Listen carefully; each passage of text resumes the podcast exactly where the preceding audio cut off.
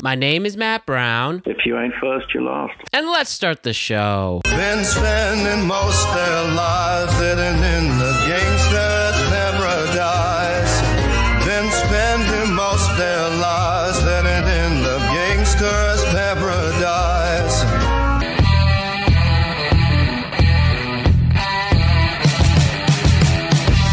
What's going on, everybody? The world is a better place because you are here to join us. My name is Matt Brown, and I am the host of the Productive Conversations podcast.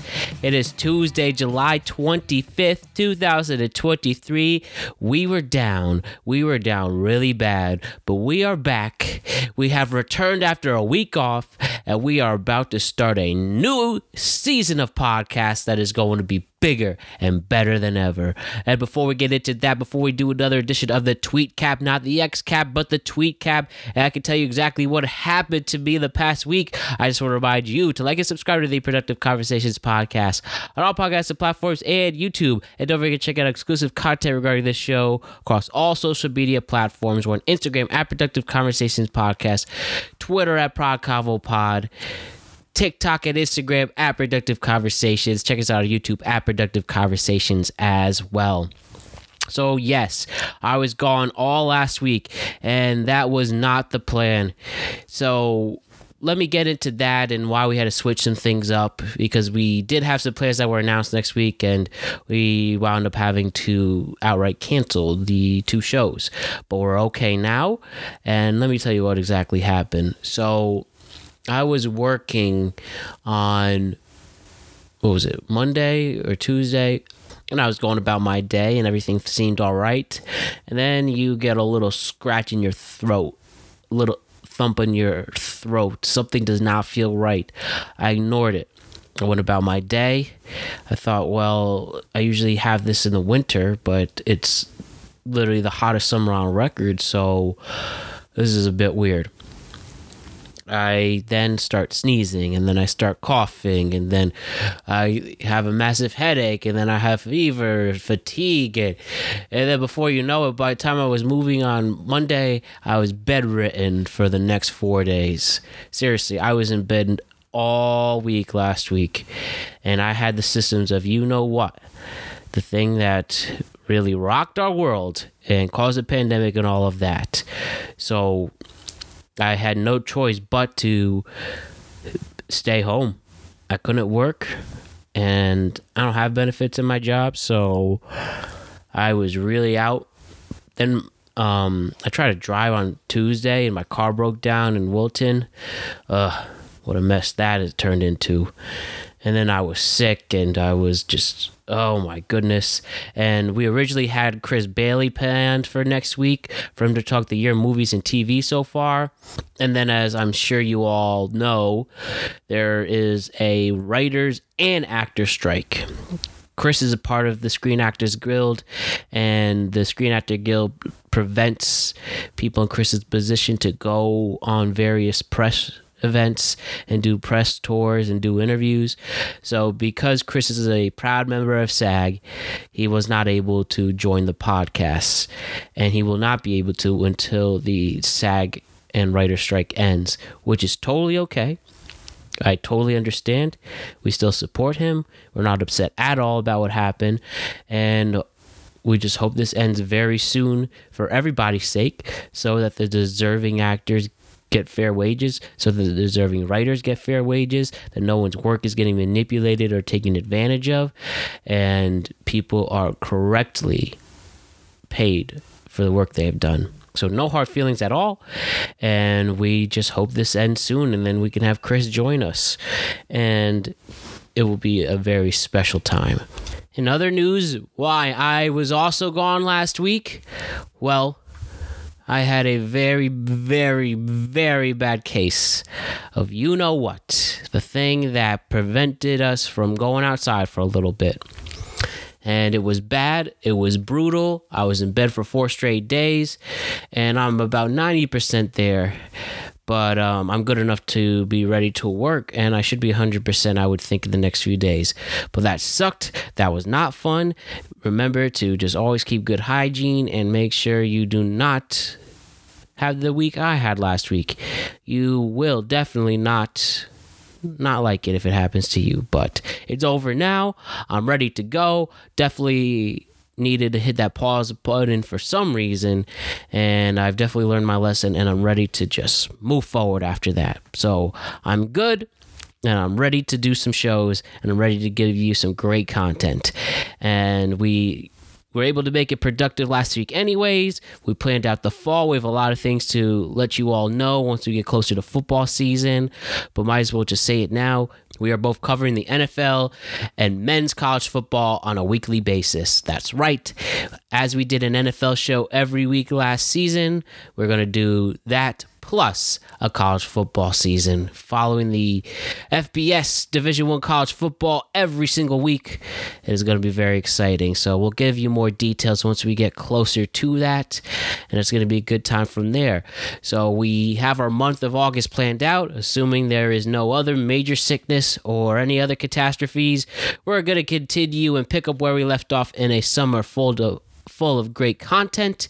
And let's give it to you and let's start right now. So, Today's show will be another edition of the Tweet Cap. No, not the X Cap, and no, because of Twitter's alleged name change, which we will be discussing. We will not be rebranding this show. Twitter can rebrand itself, but not us. So I just want to let you all know that.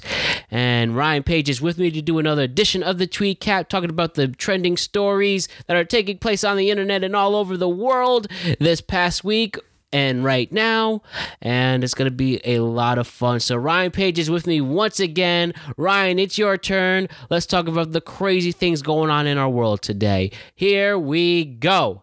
Matt from Norwalk. Uh, let's see. Matt Brown wants to know. This is a very productive conversation. Hey, everybody, I'm back. And as I announced on the audio version, I'm back from a battle of sickness that I will say now for our YouTube videos, uh, YouTube viewers. But before we get into all of that, we are back here, excited for a good another edition of the Tweet Cap. Ryan Page is with us. What's up, Ryan? Not much, Matt. How are you? Oh, I'm really great to see you now. So I was out last week. Yeah. This, this time I will acknowledge I had COVID, Mm. which is clearly sees it's real. It's knocked me out for a week, though obviously it may, thanks to our vaccines and for our non-vaccine people, you know, you stay safe as well. But I had a very long week dealing with that. That's why I was out for a week. But we're back. Thank you for to Zyrtec. Um, your over-the-counter drug helped me a lot this past week. But I'm feeling all right. I'm pretty much 90% there but I'm back making content, which is the ultimate medicine, right? Uh, that's right. Breezy at 90%. That's some people's 110, right? So Thanks, buddy. But yeah, we're back ready to rock and roll. And let us start our second half of the summer with another tweet cap. So, Ryan, here's the thing, and this is a good transition to our first story. The show was called The Tweet Cap, named after Twitter. Yet this past weekend, Elon Musk officially announced that he is rebranding Twitter to X. He took away the iconic bird logo on Monday and he put an X, marketing the latest major shift since he took over the social media platform. The website twitter.com is live and it's branding right now. Let us check it again. Twitter.com is still there. X.com, Yep. single X. Oh no, I put it and an X comes up. So I don't know. Regardless, Twitter is allegedly changing to X. Why? I'll start with that. Why, Ryan? Why does Elon Musk, who took over an iconic brand in this world, where the brand itself is a noun, when your company is a noun, I tweet this, I tweet that, you really made something out of yourself. And Elon Musk thinks it's necessary to change it to X. Not even anything clever like that. So my first question in this story, and by the way, we are keeping the tweet cap no matter what. X cap, I know. I agree. No X cap. No X cap. yeah, X cap does honestly, that means to it. we we own tweet. I'm fine with that. If he wants to give us tweet, I'll take tweet. We're keeping tweet. Um, in terms of the why, well, he's wanted to do this forever. Um, there was like, all, I mean, this is apparently common knowledge. I don't even know if people know this, but I believe PayPal or Paychecks, the two, Microsoft. um, is um Elon's. Like, Oh, he, oh, he oh, part sorry. I, I, yeah. I, I thought I thought you were going to say something else. Excuse me. Oh no, um, but um, PayPal is Elon's. Yes. Yeah, and he wanted to change that to X.com, and Ugh. back then he wasn't Elon Musk, so they just kicked him out, uh, which is really funny. Uh, Twitter is not going to be able to do that for anyone who's hoping that by this uh, change he's you know precipitating his own demise. He's not. He's in charge. He, the people who are around him are going to support this, whether it's a good idea or not, and it's not. Twitter Um, CEO um, wrote a message. Well- X is the future state of unlimited interactivity centered in audio, video, messaging, payments, banking, creating a global marketplace for ideas, goods, services, and opportunities. Powered by AI, X will conduct us all in ways we're just beginning to imagine. That is CEO Linda Yaccarino. Yeah, so I was actually going to talk about that because so to issue number one, the kind of funny one is that Elon Musk bought Twitter and has decided to change the name, even though that is objectively a bad idea. All right, so we'll put that aside for a second. Mhm. That response is quite literally gobbledygook. That sounded like, I mean, honestly, that sounded like an episode of Succession when the kids were talking about like when they would go on stage and they would just yada yada swear swear swear about some sort of business deal that ultimately ends up working because if you have enough money you can fake your way to anything. Um that doesn't make any sense. None of that was words or i mean they were all words but none of that was words put together in a sentence that means anything. Like so twitter is not just twitter anymore. Now twitter is going to be a bank and it's going to be powered by ai to take us places we can't imagine like it it makes absolutely no sense. This idea that musk wants to create this like every app essentially a single app that's everything is uh, i mean in my opinion it's something that a child would dream up like an everything machine. Like imagine you had a machine where you could have just cheeseburgers all the time and it made your favorite video games and like it, that's that's what it sounds like. It sounds like Right. the adult version of that. Like i want a machine that does everything i love right away which you're supposed to learn is impossible. Now when you're a billionaire most things end up becoming possible. Most. uh most things. So i could see why maybe he's like you know what? Maybe i can have my everything machine and it'll make me my ice cream and give me my video games like i've always wanted. And and if anyone has enough money to do it it's probably elon musk.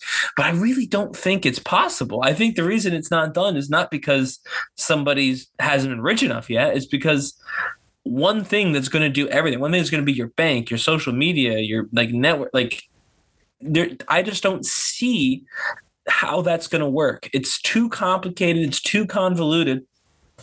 And this is putting the cart way before the horse. You're to you're, you're changing the name of one of your actual brands a Yeah. brand that people like to the, be part of this x brand that does not exist and may never exist at least not in its entirety. I think if you want to do this you start working on it now but just leave twitter alone if you actually get to the point where you can host all of these different services under one app effectively and market that in a way that will make your company money, if you can really change the way we interact with one another and own basically, I mean, that would be, by the way, that would be him owning like human interaction. Like everything that human beings do would be owned by Elon Musk, which is terrifying, by the way. And not just because it's Elon. I know I've we've done a few shows about Elon here on the Tweet Cap, and I'm not very I'm not usually very nice to Mr. Musk. Um, but I'm not Mhm. this is not even an Elon specific problem. Just one person being in charge of everything everybody does. Like it's already kind of scary that it's only like six people in charge of everything everybody does. If we cut it down to just one guy or or girl, that like that's crazy to me. But it, it's also never going to happen. And I just feel like this is like a weird move to start, like to prepare for something that may never happen. Like I, I feel like he skipped like eight steps and just named it X for no reason. And so Yeah. Did you also see sense. that apparently you can find on specialfonts.com. He the logo X, was created yeah. that uh, allegedly, like 30 Person- bucks. personally, I'll have my crazy take on this one that I really think he's doing this as a joke because he can do such a thing and he seems to have the type of ego to get people to actually fall for this kind of joke. Now, I know if you type in X, Twitter becomes that, but I don't think there's a, the domain x.com. But Twi- is- so is the Twitter's account though is X now. Like the tw- the Twitter's Twitter account now Yeah. just says X. Okay. And I don't know. Like it's yes, I would agree. Elon would be the kind of guy to pretend to change the name of his company. It seems that that seems to be that seems to be the particular kind of madness that Elon Musk enjoys. But the actual CEO also tweeted about X.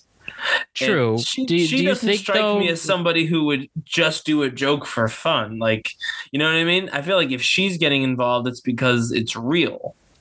My only least- think, yeah, logic shows that that's the case, but in this world where we see all these personalities do the oddest things and who have all this money, I'm just saying anything's possible in this.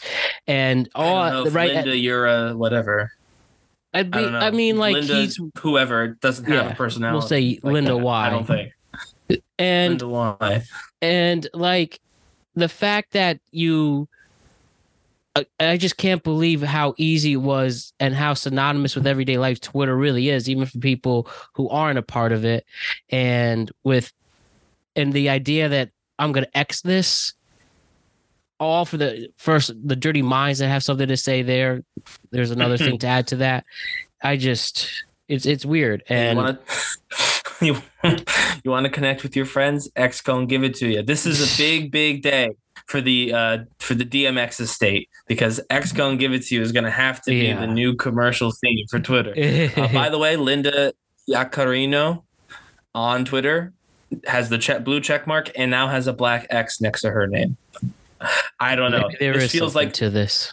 this feels like way too much buy-in from a by all accounts very serious you know c-level executive Mhm. I- yeah musk is a joker so i believe that if it was just him but the fact that she's in on this too i don't know i think it's hard to hard to assume this is a joke I think the cultural zeitgeist is just going to keep saying Twitter. It's easier. And I mean, you know, I mentioned, you know, all our social media. I say Twitter every single time. If you want to go to our Twitter at Prod Convo Pod, if you want to go to X at Prod Convo Pod, you know, when we talk, when we did our threads story a couple weeks ago, it Mhm. doesn't seem that threads has been picking up as much steam as we thought at this moment. But yeah, you're driving these social media managers crazy and nobody I asked for this, but it's just literally making Threads. things harder. I feel this could be big for Threads because yes, Threads is slowed down. I use Threads like about half as much as I use Twitter. Um, Threads could use this because this is just another example for those people who are tired of the silliness of Twitter. Like Threads can basically, if they can start adding some of these other little features in. I don't know. I, I Threads is early. We're we're grading Threads as if it should be Twitter already, when it shouldn't be. I mean, it's brand new. It it barely even functions, to be completely honest with you. Um, and that could be a problem in a market that has such a highly polished, you know, top product. But that top product just keeps making absolutely insane decisions for their marketing and for their I mean marketing really the product functions the same for the most part. And I think this could be a big moment for Threads. I think that you could see another little baby bump the way that, you know, Threads got 100 million fast, you know, more than any social media platform ever in its first uh, week. And I think you could see another little baby bump go in terms of people giving Threads a shot because just the more ridiculous Twitter gets, the more ridiculous Elon gets, the more people want to get out of there. Excuse me.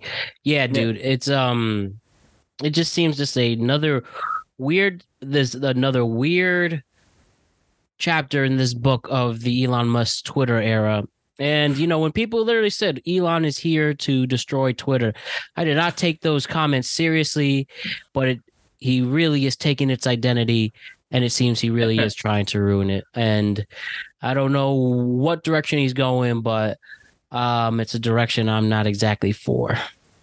Nah, yeah, I don't. I don't know what he's doing either, but it, it certainly gets people talking, which I think is the only thing he wants is people talking about him. So he's got that, if nothing else. Clearly, in a summer filled with union strikes and extreme heat, and news a little slow at this moment. We'll see once when the fall picks up and everyone's back to work, people are back at school, and all of that. How much the uh, X influences will have on the internet. So, in other news, let's get to our gossiping part, which people I know love Mhm. to hear our gossip expertise in this. So, it comes out that there was a pop star named Ariana Grande that she recently separated with her fiance. And then Husband, just um sorry, husband, you're right. Um and Ariana Grande breaks up with her husband. And just days later, it comes out that Ariana Grande is dating a man known as Ethan Slater. And who is Ethan Slater, you ask? He is big on Broadway. He literally played SpongeBob on Broadway. So some notoriety there. Yeah. Ethan and Ariana Grande were both filming the film adaptation of the musical Wicked. How about that? And then they started dating. Now, here's the problem Ethan Slater was happily married for four years. He had a child with a woman named Lilly Jay. And it seems that Lilly Jay is absolutely devastated by the news that Ethan Slater and her broke up and immediately went to Ariana Grande. So I will say here, did Ariana Grande steal Ethan Slater from Lily James? Because it seems that they were in such a happy marriage and everything was working out and they just had a child. And then you're telling me that one of the biggest pop stars in the world is interested in this man and this man drops his family for her? Come on, man. Ethan, my dude. So I'm sure you're a great guy. I've heard your cast album. You are one talented person. And if Ariana Grande, who is a gorgeous, talented person, and even if she has quite the dating history, and in that dating history, there are a lot of alleged homewrecker situations.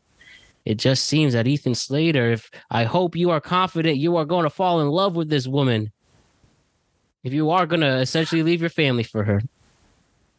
I mean, I, here's the thing. I think we need to probably make sure that we put a healthy amount of blame on uh, on SpongeBob here, uh, Ethan Slater. I, I really don't. I mean, the, I get in these situations, especially given some of the past history, um, the the home record tab is an easy one to hit. Right, it's easy note to play on this particular ballad because we've seen it a couple times uh, when it comes to Ariana Grande, I believe, but ultimately, you know, he was the one who was married for five years. He's the one who'd started a family and then decided to move on. So I think that we have to be intentional about pointing that out. That uh, the only person who wrecked the Slater home was Ethan Slater. Mhm. You don't. You never. Here's the thing, guys. You never have to date Ariana Grande. It's not required. It's never required. You can just say no, like you do to drugs. You can just say no to Ariana Grande. Now, I think that there's some folks would say no, you can't, and frankly, that's the, that's the problem with uh, a you know certain subsect of masculine culture. But we're not going to get into that because comments don't like it when I do that. Uh, so what I will say is Another uh, day. in terms of another day exactly uh, what i will say though is yeah obviously very sad that you know a family's breaking up we don't know the family situation like i said we're sitting here from a thousand feet away right we i mean let, let's just be frank we didn't know the name of the dude who played spongebob until two days ago right? no. we can both we can both admit that that ethan slater is a name we both learned like two days ago like i'd seen him in like the macy's parade right i saw him play spongebob in like on tv uh, but that's it. Like I didn't know who that that guy's name. Um, apparently he won an award or got nominated for a Tony or something. Like so, like but what again? Very famous as you yeah, pointed out. he but received a Tony nomination. yeah, play so- SpongeBob. SquarePants. but, like, well, that's okay. Someone had to do it. I'm not gonna. I'm not gonna. You know, I'm not gonna shame him on the part that he got cast in. That oh him, no, you know, it's iconic character. name. Exactly. Um, but so obviously everyone knew this person by like profession, but not by name. Now we all know. Now we all know his name because uh, he's dating Ariana Grande, and that's what happens for the most part. But um, we don't know that the five years were happy, uh, which doesn't make it any better or worse, right? Doesn't. I mean, you know, they have they have a family together. That family is now broken to some extent, and maybe it'll work out fine, and they'll co-parent great. Maybe Ariana Grande will be part of the co-parenting. Who really knows? But mm-hmm. uh, to say, I don't know if we should go and be like, oh, you know, they ruined a happy marriage to you know get some Ariana Grande. We don't know if that's we don't know if that's what happened. We shouldn't pretend that we do know. Um, but I will say, Ariana Grande did just file for divorce with her husband. Yeah. Though they have been separated for a little bit, and they've also only been together like a year. So it seems that Ariana, that, take a break. Yeah, that part is the part to me that is the most interesting. Uh, not that again, not that five years is a long time. Uh, it's not, but mm-hmm. at least it's you know at least there was a few years of marriage. You know, they had a family together. It, they, I think we could all say they gave it a try, right? Um, yeah. But apparently, Ariana Grande has been separated from her husband for like eight months, and they've only been together for like fourteen months like that sounds like she didn't really want to marry him and it makes me wonder why she did but i weren't they like they got together during covid right uh ariana and ethan slater no don't oh you're talking about um her her relationship yeah, yeah.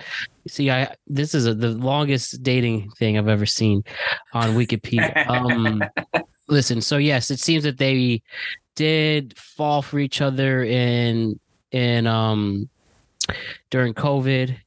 He's a real mm-hmm. estate agent, and um, it seems that they just met in they met in uh, they started dating in January 2020 and then they got engaged at December of 2020 11 months of dating wasn't the same thing with yeah Pete Davidson here Grande began dating Pete Davidson and they became engaged the next month uh, well, yeah, that's uh, right. Uh, I see a pattern here. Well, this one, so I guess the difference here is 11 months versus one, uh, which is a big difference. There's a big difference between 11 months and one month, but they lived together during COVID, I believe. If my if my internet gossip knowledge is as good as I think it is, and I think there's probably a lot of couples like that. They were mm-hmm. together, maybe right before COVID then COVID happens and you have to make a decision. Do you never see your significant other or do you just move in with your significant other? There's really only those are the two options because of COVID with lockdowns. Like you either were together all the time or you never saw each other and you had separate bubbles. And so and that I think gave everyone like a fake sense of like because they were home all the time. I'm sure like it's just They'll different. Do the, now, I spend every second with them as much as uh, this type of couple or right. whatever. Never living life together, actual life together, not COVID life. I mean, all right, as someone who has done both, uh, I mean, I'm married now, but I lived with my girlfriend before COVID for years, not just a little bit, like for years mm-hmm. before COVID. And then I obviously, you know, we lived together during COVID because uh, we ended up getting engaged, getting married after COVID. Um, it is different. And if you've never lived with a person in real life, like you have to go to work in the morning and they have to go to work in the morning and like you've got bills and you've got this and you've got obligations. If you've never done that, it could just it could shock you. Um, mm-hmm. And so I would say, I mean, listen, do I think that she's gonna end up? Okay, do I think she's gonna end up marrying this Ethan guy? Actually, probably because that does seem to be her move, right? Um, but do I think she's looking to be with this Ethan guy forever? No. Um, again, because that's her move. Uh, but I will say that maybe, just maybe, having a guy who's been married for five years will uh, will break some of this pattern, right? Who knows? Maybe, maybe this is what what what is needed is, you know, someone who has been there, who's put in the work, who knows what it's like to wake up every morning, have to go to work, have to raise the kids. Uh, maybe maybe this is what everybody needs. Um, but I think ultimately, if I was betting, this ends in uh, what's it called? Like J- January 2024 we find out that she's dating Tom Brady, and Oh man, and Ethan we have some words on that. I know that's why seg- it's a segue there, Matt. Um, but uh, she's dating Tom Brady, and Ethan is left on his own under the sea in his little pineapple. you know there was there's these two stereotypes that have been brought from this story one it seems ethan slater is the example of a straight guy who was in musical theater all along around you know people who usually aren't straight and there's girls to choose from if they're so interested in people. Basically i'm saying there's a stereotype the one straight guy in musical theater will have all these options and it seemed to have worked out on the set of wicked which is in two parts by the way. I thought that was, Ah. that's an interesting choice. That i've actually never seen wicked believe it or not. I never even I saw. um i've never even like watched the cast album but I, I guess it's is it is it worth two movies Well, I don't. That'd be interesting. Uh, how they're going to do two movies because it didn't feel like it needed to be two movies. I've I've seen it, uh, Mhm. and it felt like you know, it was Felt fine like in one- one movie yeah, one complete story. It felt fine uh, as is. Uh, I guess they do have sort of like the first half of the musical is like completely separate from the Wizard of Oz. Like there's really almost no connection. The Mhm. second half is like really it takes place during the Wizard of Oz essentially, and so it, it does kind of have a little bit more. So I could see I could see where they would split it, but I don't know if they needed to. Interesting. okay. Well, anyways, there's that. And it sees that um he went on top. So for yo those who want to meet girls uh, at a music in musical theater, it's possible. And you might even get uh somebody Well, who yeah, you might have I- not expect. I think we should put a quick uh, disclaimer here. If you are a guy who's in musical theater, I did musical theater for a long time. If you are a guy in musical theater, you, you, you're probably not going to meet Ariana Grande. I, I, I think that should be stated. If you're going to join musical theater to meet Ariana Grande, that's a that's a low percentage shot right there. and two with um what's funny about SpongeBob, there was reports that the so SpongeBob in real life, Tom Kenny, he's married to the girl who plays Pearl. Fun fact, the voice actor Oh. for Pearl. And then people were yelling at him on Twitter, why would you do this? And then they yelled at Pearl, and Pearl had to come out and say, wrong Not. SpongeBob. Could you imagine Tom Kenny starts dating Ariana Grande? Anything's possible now with this world. That would be insane. That's like the opposite of De Niro having all these kids at like 70. There really is a it's the same. whole secret society of rich, famous people That's crazy. who are. That's really doing funny. these I didn't see that. That's yeah. really funny. So I mean, there you go. I'm Trying to explain that to your wife. She's like, why does why does why does social media think that we're not together anymore? Do you have something you want to tell me? It shows you SpongeBob's bigger than life there in that uh, Yeah. stereotype. So there we go there. And speaking of the gossip, let's keep it going. Tom Brady, you know, I've covered the end of your football career, and I can't believe how much I have been covering your dating life right now as well. So it has come out, and there are pictures online. But you could see on our page, you're going to retweet those pictures or repost Mhm. them or react them, right? That Tom Brady Rethread them. rethread that. Tom Brady is there's a chance that he might be taken, and it's not with Kim Kardashian. Okay. There have been pictures released of Tom Brady hanging out with Arena Shake Shack. Arena Shack? Arena Shack. Tom Brady and Arena Shack are allegedly dating. Who is Arena Shack, you ask? She's a Russian model. And um There you go.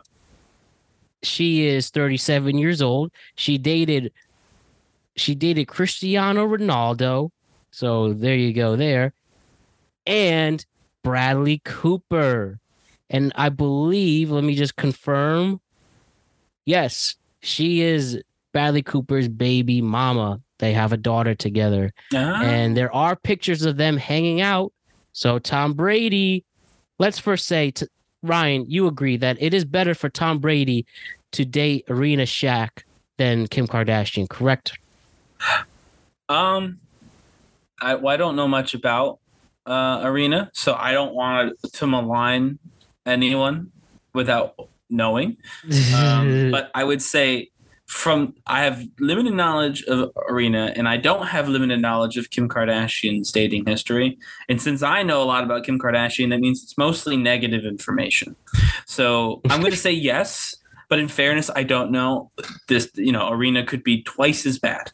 I mean, it sounds like Arena has got a bit of a dating history herself. Um, I don't know. This whole thing, I, I think we're we're not putting enough stock into the fact that this is Tom Brady.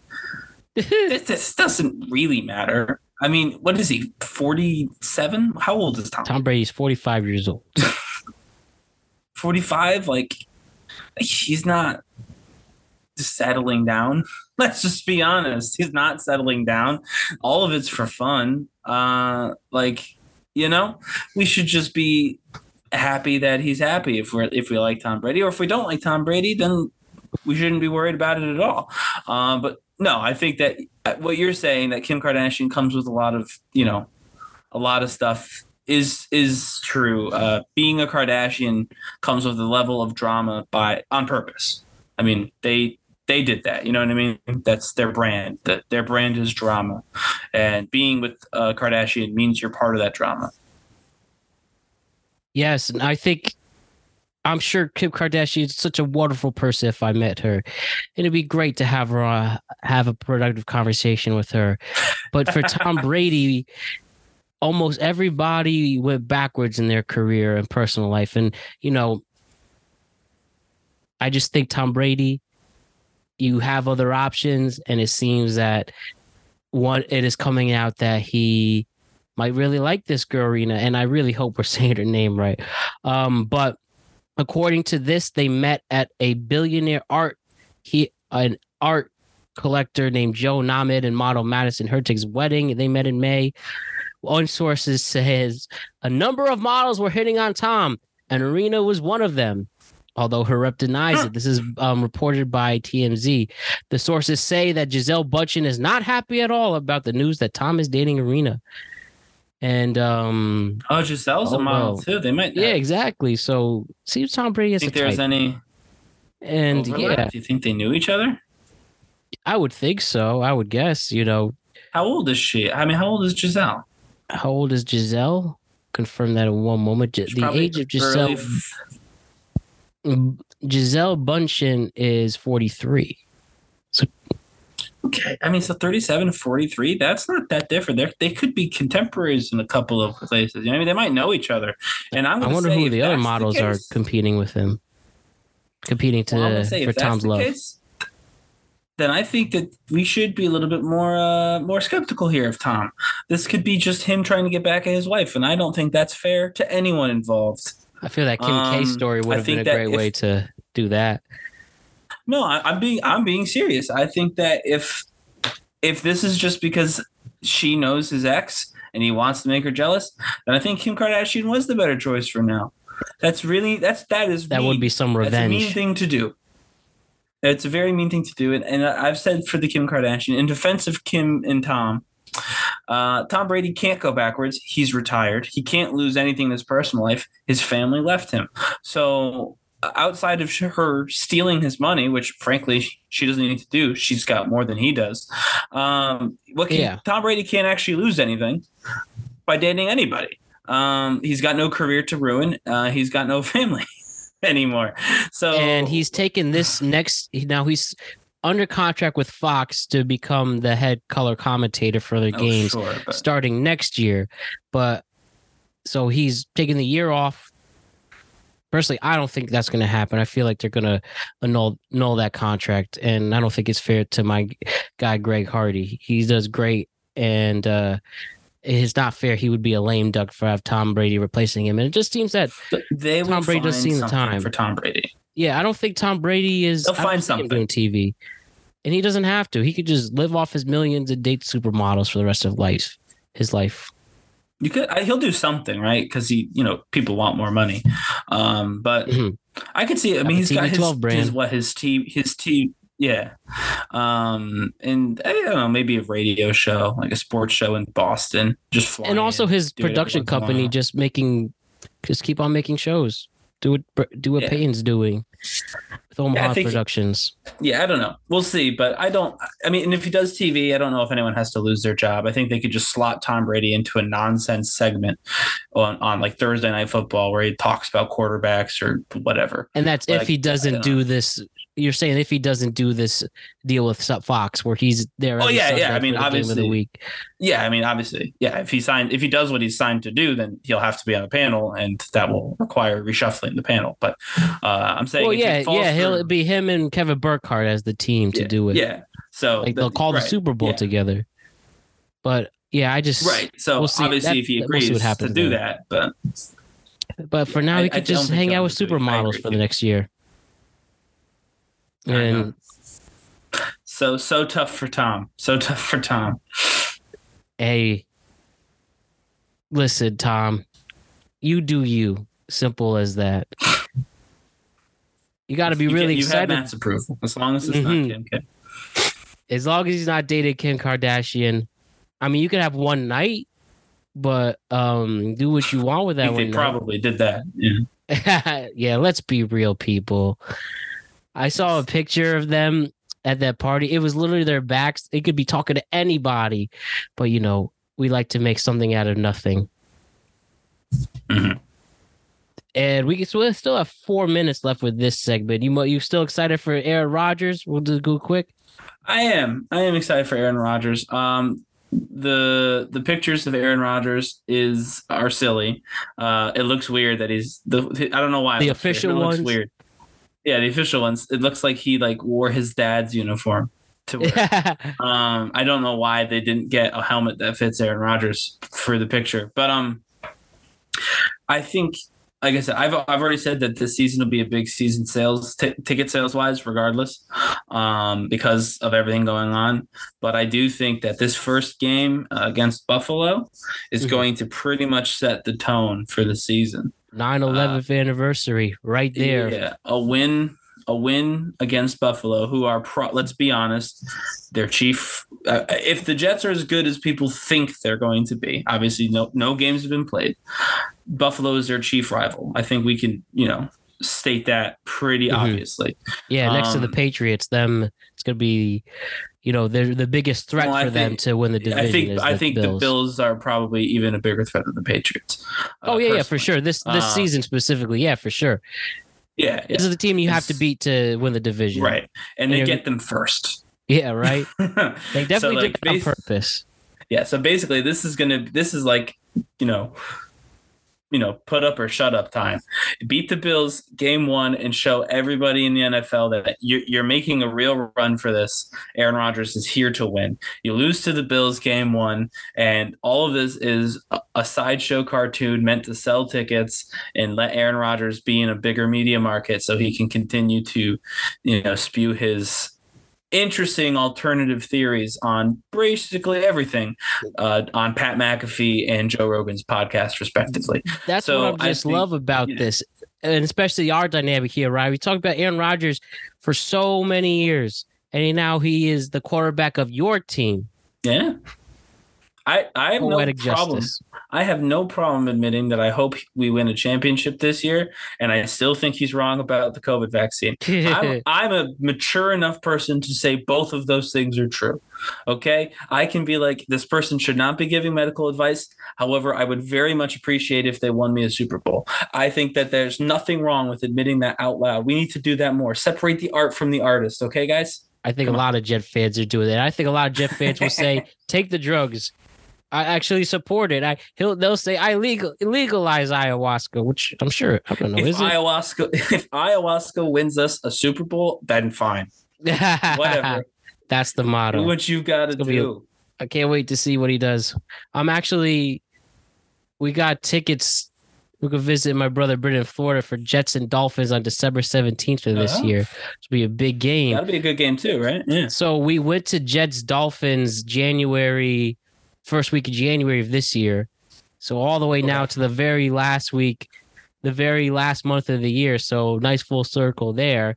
But you know, this is Aaron Rodgers was was far from a thought, and um, Zach Yeah, Wilson didn't even play that game.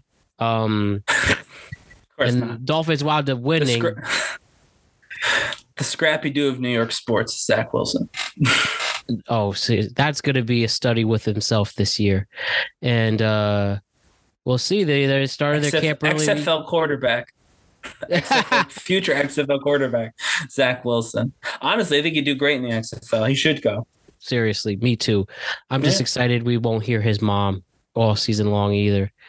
Or about Well, his mom trying to get famous, but it's gonna be exciting time, and we'll obviously get more into that when we get closer to it.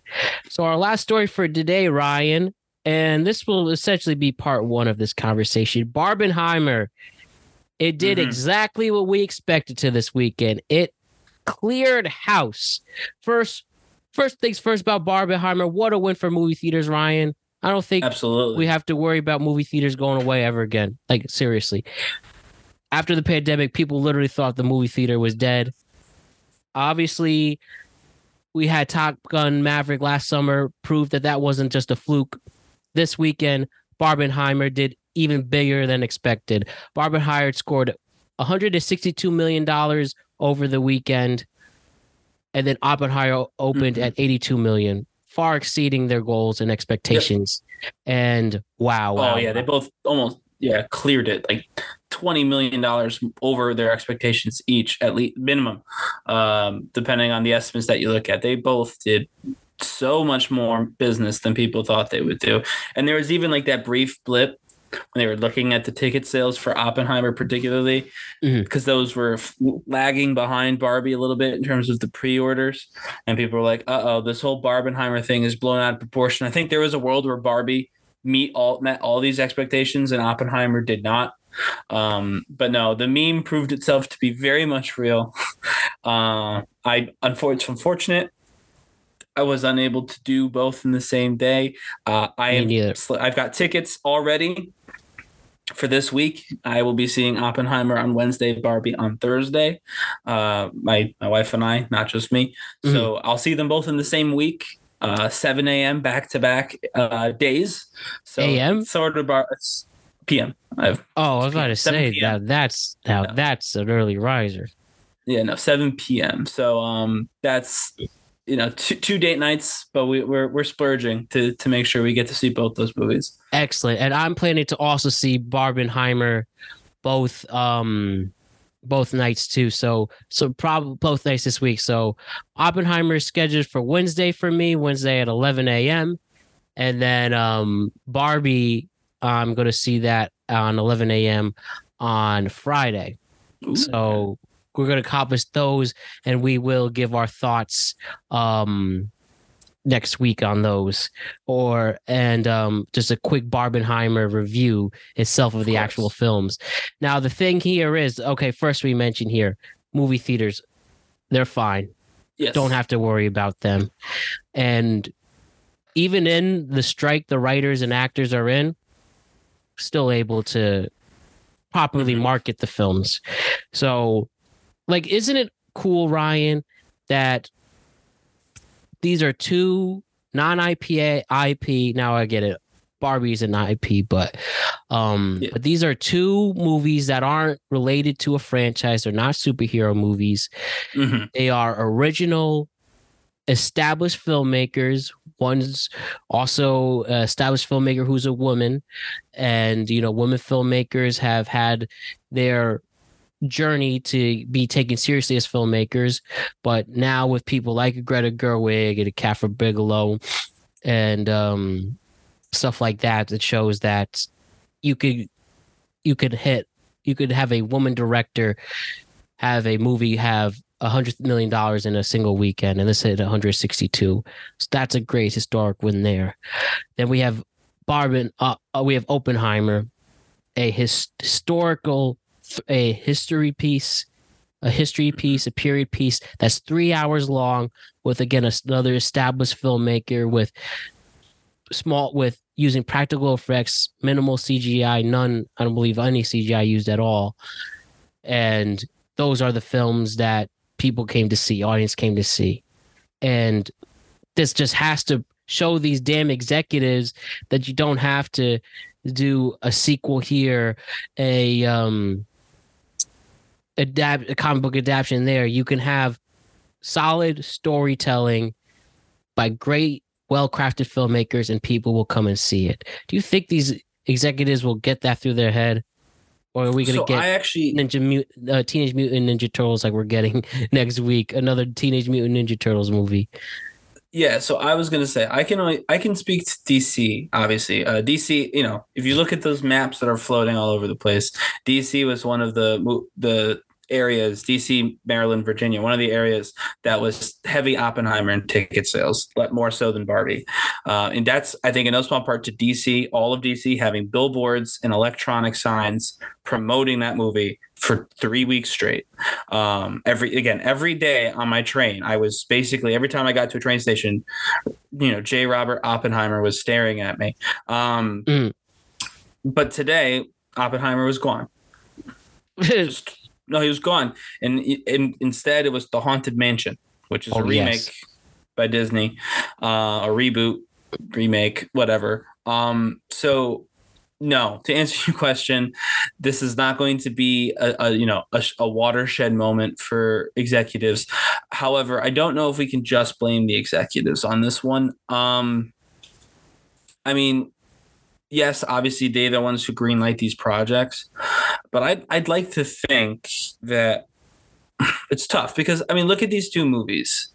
Obviously, we, we talked about how they're not a superhero movie, which is phenomenal. But Barbie is, you know, established brand. Mattel's got tons of money. You know, sh- Barbie's Barbie is not a proven movie star, but Barbie is a proven draw. Billion, you know, billion dollar doll.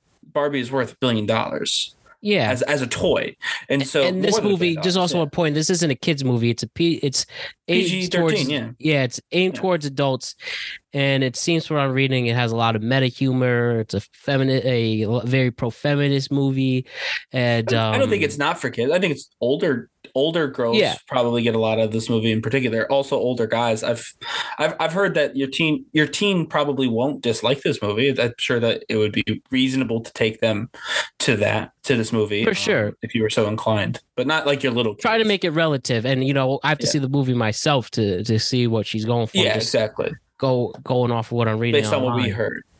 100%. But uh, like I was saying, I just think that w- Barbie it has proven herself as a draw in other arenas. Oppenheimer, obviously, again, not a movie star, not an IP, but it's based on a real story. So there is some reality that they can draw on. Be like, okay, the atomic bomb, World War II, Robert, no, J. Robert Oppenheimer. These are all established names. People know these names somewhat.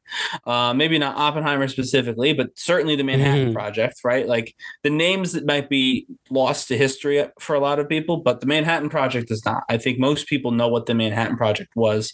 And so a movie about the guy who did the Manhattan Project would already have a built in kind of you know interest i don't know if you could just you know you're a filmmaker pitch something totally different i i think that basically we're taking this as a win uh, me and you specifically as a win because it's not marvel um Yeah, that's or fair. star that's wars fair. and and and it, because it's not Marvel or Star Wars, it is a win. But this is, I mean, this feels very Top Gun Maverick to me.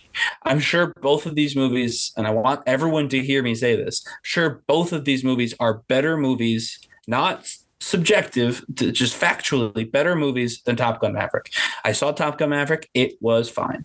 Um, and I get a lot of yeah, taking a year away from that hype. Yeah. Now it's a great movie, Yeah, but you could even say it was a bit overrated a year later. I believe. I think so. It is. Yeah.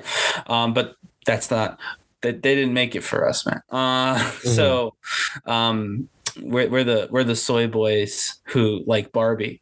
Um Oh well. anyway, exactly. But I do think that like even but even that had some existing um source material and some existing fans to play off of. I would be very skeptical of a brand new idea being big outside of like an indie cir- circuit. Like what's this asteroid city? Um It's a Wes Anderson movie. yeah, that one's getting some hype, but certainly nothing like this. It's not like No. a major. Movie yeah, like. Wes it's Anderson. like it's in yeah. we- I love Wes Anderson. Like huge for cinephiles. You know, he's an established director, but you you might even still call him like one of the most prominent indie films. Like his films don't usually get wide releases. They're a lot of word of mouth, a lot of streaming that way. But he's a legend. and he has a distinct Right. style. But And I, I just see what see- you're getting at. anything like that. I mean, an- another one um, that just popped into my head. Uh, Taika Waititi did obviously Guardians of the Galaxy, which is a major uh, movie Yeah, uh, franchise, you know, Marvel. Um, but before that, you know, he did the the Jojo Rabbit thing. right. Um, Another that is a great movie, but it's also an indie. film. I saw it super indie small. Yeah, it's like so. I just don't know. I mean, and we get we've seen people who could do both. I bet you, if I had to guess, Greta Gerwig can do both. Well, Uh, yeah, that's that's where I originally do both. knew her from, and some people feel that she's even now she's coming from an indie background. Mhm. You know, Frances Ha is one of my favorite movies. That's it looked like something that you and me could filmed. Um, Mhm. he wrote, she wrote that, but um, yeah, she comes from the indie scene, and people are calling her a sellout. So you go from Frances Ha and Lady Bird and adapting Little Women, but now you go from Barbie. Now she's going to do the Chronicles of Narnia reboot. Well, little, Now, that's little women people is who- also a bigger a bigger franchise. Um, Oh right? yeah, for sure. But you know, that was the, that's a very artistic Niche. art house Yeah. film. Yeah. And now she's I- going into mainstream, and I don't have a problem with it. Let her do what she wants. That's just that's what filmmakers should do. They should Absolutely. evolve. But you know, those are just the people who also said Margot Robbie is mid and or Well, yeah, no life. no, uh, yeah. There's been no no shortage of bad takes about all of these movies. Um, but I would say that I would Mhm. be shocked if. Well, okay. I mean, Christopher Nolan's a good example. The movie that immediately preceded this one was an original. There wasn't any Yeah, source Tenet. material, and it didn't do that well. Like, and it But was also the mar- pandemic. Yeah, Yeah, also but it was marketed. year. But it was yes. marketed as a major movie. Like it was not an art house movie. You know what I mean? It was an action Oh, yeah. movie with the suspense and all that, and it didn't do that well. I don't just mean, and again, I don't just mean ticket sales because no one did that well during the pandemic with ticket sales, but it Yeah. also wasn't received that well. Like, like right. It's it's is one of his weaker yeah. reviewed People films. people saw it and were like, eh. when they don't usually also very confusing movie. Yeah, so I, I just I think that we still have a bit of a ways to go before we get to that point, and I really wish we could Mm-hmm. get to that point. And I don't know who could do it. Like I don't know that uh, I don't, I don't know why it can't be done. I, so I'm not Right. smart enough to do it. I, It- if I thought I could do it, I'd have tried already. Just to come up with something totally original that can be a blockbuster movie. Like Barbie's a blockbuster, but not totally original. Oppenheimer's a blockbuster, not totally original. Again, in different ways. I, I just when's the last time that anyone did like a major blockbuster that wasn't that was original? Like that wasn't Marvel, wasn't Star Wars or James Bond. Like, That that's that was had a major studio release. yeah. Um, I don't know, The Hangover, but then they turned that into a franchise. Right. At least Um, at least that was its own franchise, self contained. But Yeah, I'd, I'd have to really now. When you say these things, like I could point out to like anything A24 does or anything that goes through the film circuits. Now those are more smaller, you know, cinephiles. If it's good, you'll have any audience appreciate that. But yeah, on a true mainstream, right. it's it's hard to it's hard to think. And um I mean Mario was not like I'm just trying to think of the movies that like made a real it's like if somebody made Back to the Future now, like the first that time, came right. out of nowhere. Right. But Like- no, it's obviously what- it's, what we don't live like in that world. right. Interstellar, that was pretty big, right? Do people watch that? People watch that. Oh, yeah, yeah, yeah. Inception. Inception. People watched Inception. I I even was say Interstellar even before that, but um, Yeah. looking Those back, it seemed more Nolan, people. but- Yeah, it seemed back that. Yeah, let's go with Interstellar. I think that's what I would say. Most Okay, recent, yeah. but uh, now it's gotten more of a cult follow. It's weird to say cult following for Nolan, but um, let's say mm, a lot of thinking in this you know what? Maybe Inception. We'll go with I Inception. remember everyone wanted to see Inception. yeah, let's go with that. Wanted to see Inception. I feel with Interstellar, people wanted to see that for Nolan, but they could. yeah, But Inception was a large release coming Right, out, and they wanted to go Leo. to yeah, and they wanted to go to the theater to see that movie. Like that came out in 2010. like I can't remember a time that I felt like there was a major movie that was completely original, that wasn't based on anything, that people wanted to see. And I don't know that we can just blame executives because I feel like I feel like we'd see it being made, right? Like we watched Tenet get made, and obviously circumstances are part of that, but it didn't get reviewed that well. So I don't know if we can throw all of this on studios being like, oh, they only care about, you know, sequel after sequel after sequel. I mean, not that many of these uh, talented uh, folks are even trying. A lot of them are Mhm. sticking with it like an indie kind of art house vibe, and they're going for smaller releases, regional releases, um, and then looking to build their name and like at the basically looking to build their name during award season. Right? They release it to a small audience. They, it's award bait, so they know that they'll get mentioned up uh, up on stage, and then they'll see you know people take a little bit of an interest in their uh, in their film if they hadn't seen it already. Um, there's very few like like you said, Back to the Future. You know, you, someone's you know what's actually another good example, Ryan, is Frozen. That's probably Yeah. the the Well, kids movies Better. do it more. Yeah. Like, kids movies are far more likely to just be like, all right, we're gonna do this thing with the princess or that thing with the you know what I mean? Like Disney Disney's obviously not afraid to create a brand new, you know, Coco, like all of those Disney movies get massive, Canto. you know, yeah. Encanto, yeah, they get massive packages releasing, you know, you know, Moana. So yeah, I'm not, not talking about them. I'm talking about for us. I'm talking about for like yeah, us, not kids. Um, okay, so like- yeah, we'll say Inception. Which we were kids when that came out. Yeah, like in Like, high school. That's crazy. It's Mhm. crazy to think that it's been that long since someone had a an original idea that was pushed to the moon and got people excited. Like all three of those things happening at the same time. We've had one or two of those things happen at the same time. You know, an idea that was, you know, original and pushed to the moon. We've seen that and it hasn't worked. We've seen an idea that was pushed to the moon. People got excited throughout every Marvel movie, essentially. Like we've seen we've seen a combination of the three, but we've never seen all three. An original idea that was marketed like a major release that everybody wanted to see.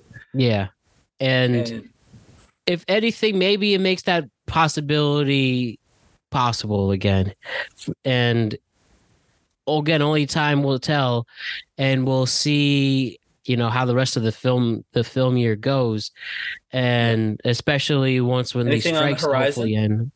That um, well, we have Martin Scorsese's Killer of the Flower Moon, but I think, I mean, that'll definitely appeal to, uh, again, more cinephiles. Maybe yeah, maybe could do a whole like it. mainstream, but I don't know. Period piece set in the tw- 1910s. You have Leonardo DiCaprio, Robert De Niro. Again, this is stuff that we think cool, but I understand maybe a high school kid might not care. Yeah, Apple no, no, movies. it's just difficult. It's not even just high school kids. You have to think of like, and I don't know. I mean, I don't write movies, but I just feel like if you're writing a movie, you have to think about the fact that someone's prob possibly going to spend like their monthly going out money on taking their girlfriend or their wife or their kids to see this movie. And I just, uh, there's obviously a place for the cinephile art house movie. I mean, there is. There, people like it. People are willing to pay more money for that to see those movies. But like, I just wish there was someone who was like, I just want the person who's going to see one movie this month to see my movie. Mhm. Like, I want that person to want to come see my movie, and I don't. And we have people who are targeting that person, but they're targeting that person with Mario or Yeah, right. Marvel or you know what I mean? Like, so we are giving those people movies to see, but it's you know a studio basically saying, all right, let's give them the video game character, give them the Teenage Mutant Ninja Turtles. Like, I want someone to be like, I have an idea that I think everybody would like. And they might be totally wrong, but I want someone to write that movie, and I just don't know that anyone has. And I'll just real quick before we run out of time, I would argue that for a while this Oppenheimer movie wasn't even didn't even meet the criteria we just said about, you know, original, um, marketed like a major movie, and everyone's excited to see it. I don't believe the marketing was behind Oppenheimer at all. I think Barbie Yeah, gave Oppenheimer a marketing push that the studio then decided to jump onto. I think Oppenheimer Right. was me- meant to be from the get go a hit, a hit uh, what's it called, a, uh, a period piece designed to get them some awards. I think that is exactly what Oppenheimer was meant to be, and I think that the a fact that summer it was a blockbuster too. But Yeah, you know, it wasn't supposed to be pushed it there. what it is. It- Yeah, absolutely. Barbie pushed it there with the marketing. And so that's the only reason why it even fits into those three categories. Barbie's the only one that was truly going to be pushed to the moon was a relatively original idea and people genuinely wanted to see it. Oppenheimer was like a weird kind of accident because people were like oh my god they're coming out the same day. And it's just so absurd that the marketing took care of itself and like forced oppenheimer into this position i don't think it would have been in otherwise. Genuinely i don't. And as we mentioned, the whole Warner Brothers Nolan beef, Nolan releases this but- with Universal and Warner Brothers does Barbie and they've again only helped each other out. But um also just to finish your thought with the this is the big film this is the big studio films coming out the rest of the year. For Okay. August we have Gran Turismo, you know, based on the video game, the Mhm. free video game you get if you get a PlayStation 2. yeah Teenage Mutant Ninja Turtles. Mhm. Um, we have the Nun Two coming Okay, out for. September. Equalizer Three. Um, trio Expendables Four. jeez Um, then October again we have Killers of Flower Moon, which will be big in, Mhm. in the cinephiles. Uh, Dune Two, but that might be pu- pushed back because of the writer strike I just read. We actually have another Hunger Games coming out, I guess. If you care about Napoleon, Napoleon Dynam- of Dynamite, Bonaparte with Joaquin Phoenix. well that's Uh, very op- giving oppenheimer there and you know, we also have another Aquaman in coming out Christmas time. Willy Wonka, I think, should be a big hit. You know, the Wonka origin story, Timothée Chalamet. Mhm. So again, there's there. But again, we all just mentioned pretty much, you know, films with already established names to it. No like real originals.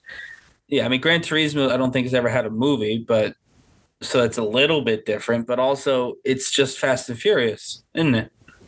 Yeah, But just more is. formal. I, I guess, yeah. Uh, Willy Wonka's already had two movies.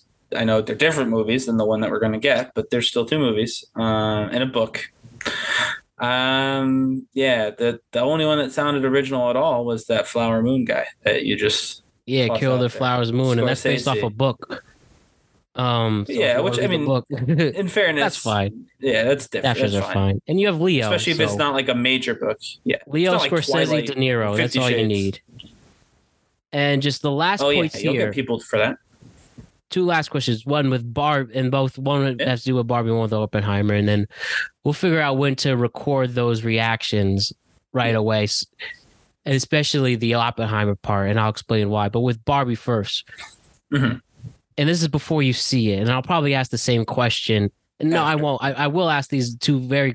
I'll ask these two questions after anyway. So this is our reactions before and after. First, Barbie. Do you think Barbie could be an Oscar film the way they're saying? Like Ryan Gosling's Best Supporting Actor. Maybe we see a Best Original Song. Production design definitely has to be out there. Oh yeah, But is when I see Barbie, this meta film, do I see a an Oscar winner? I don't know.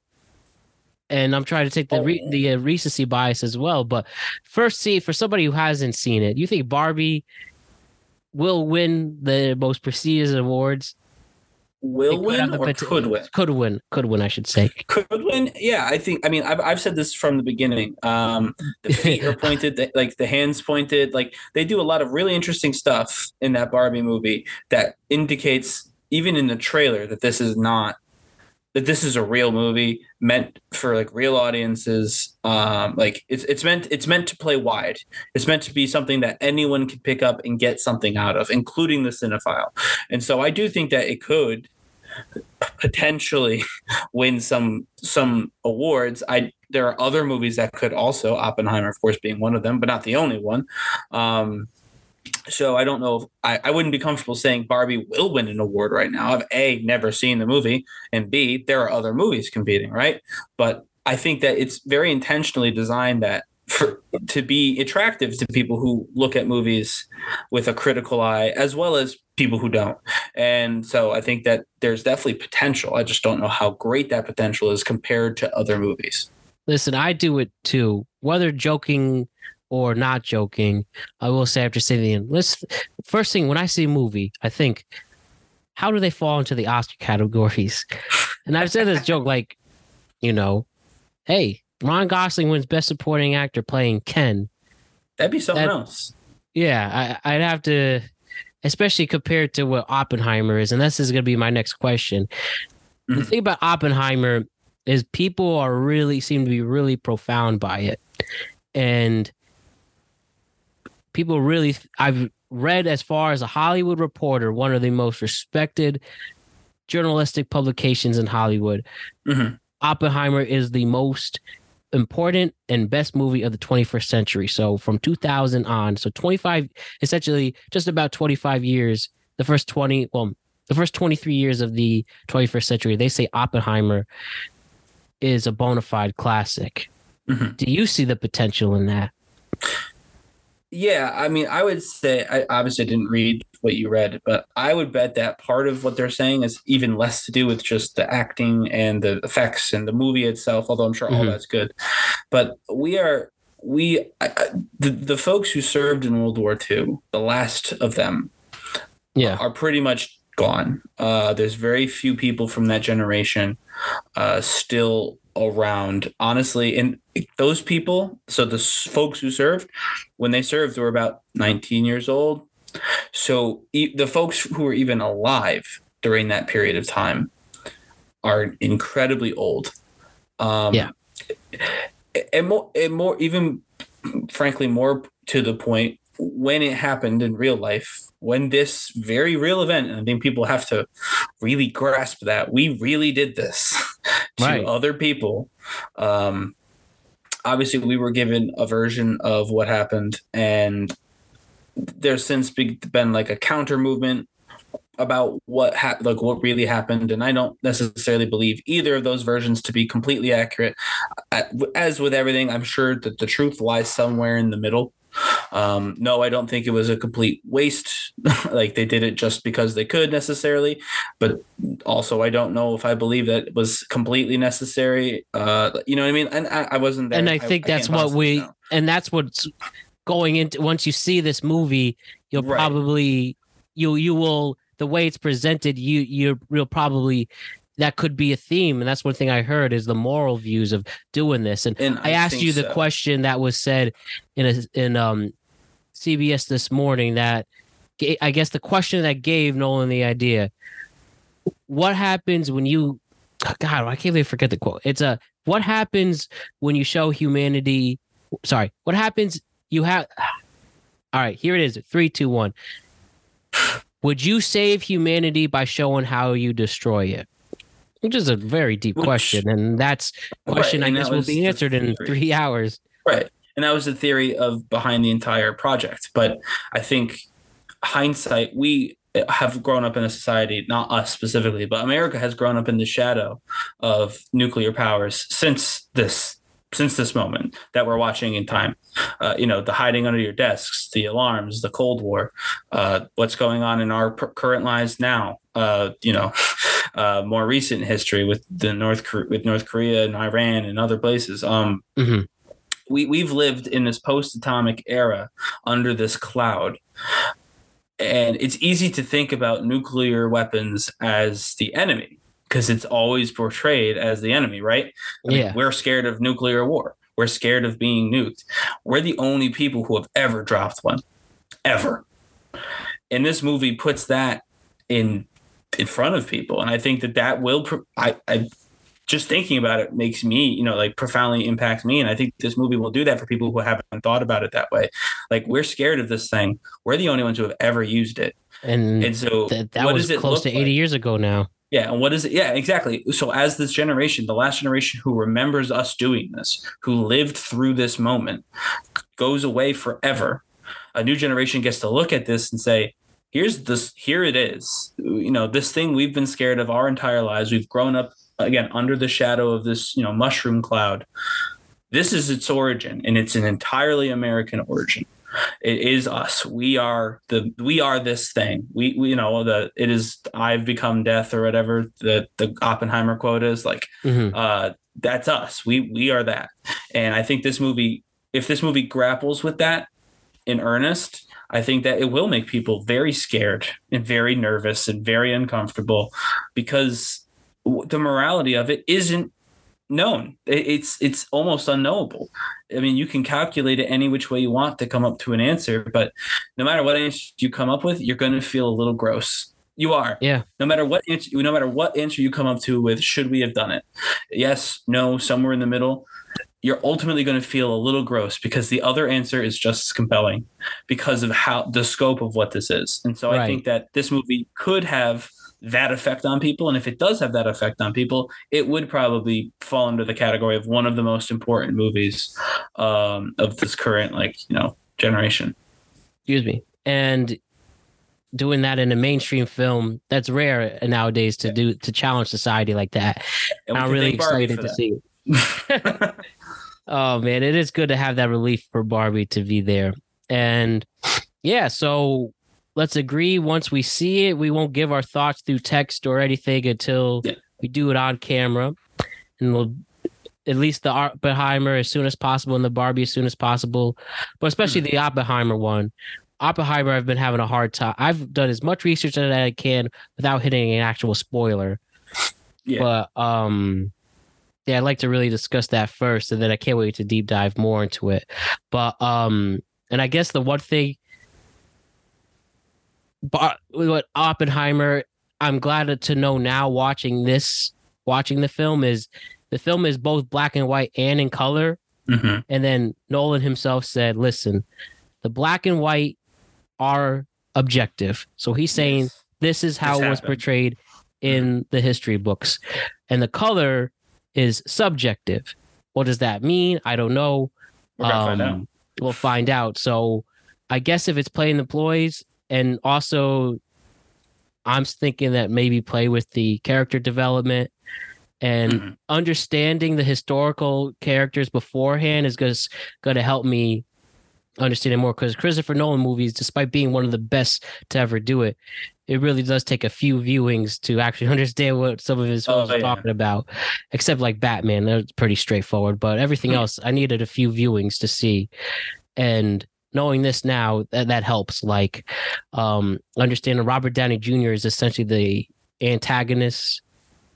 Um, he was Oppenheimer's rival. Um, Matt Damon, as you mentioned, he was the guy who essentially assigned him the job. Mhm. Um, and understanding how the other characters fall, I think is just really cool, and I can't wait to discuss it some more. Absolutely. All right. Well, if that's the case, I think we're good for now. And I thank you, Ryan. And we'll have a lot more to talk about a little later. Sounds good. Thanks, Matt. All right. See you. Great stuff, Mr. Page. An awesome person to always get back to it with. Good stuff, Ryan. I appreciate you. Don't forget to like and subscribe to the Productive Conversations podcast on all podcasting platforms and YouTube. And don't forget to check out exclusive content regarding the show across all social media platforms. We're on Instagram at Productive Conversations Podcast, Twitter at ProdConvoPod, not X, but Twitter at ProdConvoPod, or if it is X, you know, at Prod Convo Pod. But we're also on TikTok and Facebook at Productive Conversations. Check us out on YouTube at Productive Conversations. So we are returning this Thursday. We have a Major League Baseball show. That's right, we're talking all things baseball. A show we've been trying to do for the past two weeks. Two weeks prior, we had some scheduling conflicts. This past week, I was sick with the woo, and now this week we are all ready to go and everything is back to normal. So we will discuss baseball, the Mets collapsing, the Yankees trying to hold on, who are buyers, who are sellers, and all of that good stuff. So we have a baseball show coming at you this Thursday. And then August, we will have another Topic Thunder, another live stream, and a lot of other things to be excited for. So good times ahead. Let us enjoy it. And it is good to be back. Hopefully, I'm 100% by the next show. I will make sure that is going to happen. So, with that, I want to thank Ryan Page for coming on for his contributions on the show today. Alex DeJesus, aka Doloren, for what he does behind the scenes. I want to thank you, the greatest fans and listeners in the world, for always supporting us no matter what. Much love, everybody. You the best. And my name is Matt Brown. I am the host of the Productive Conversations podcast. And guess what? I will see you on Thursday. Much love, everybody. Have a good middle part of your week. Don't forget to check in on your friends and family. All right, see you Thursday, everybody. Peace.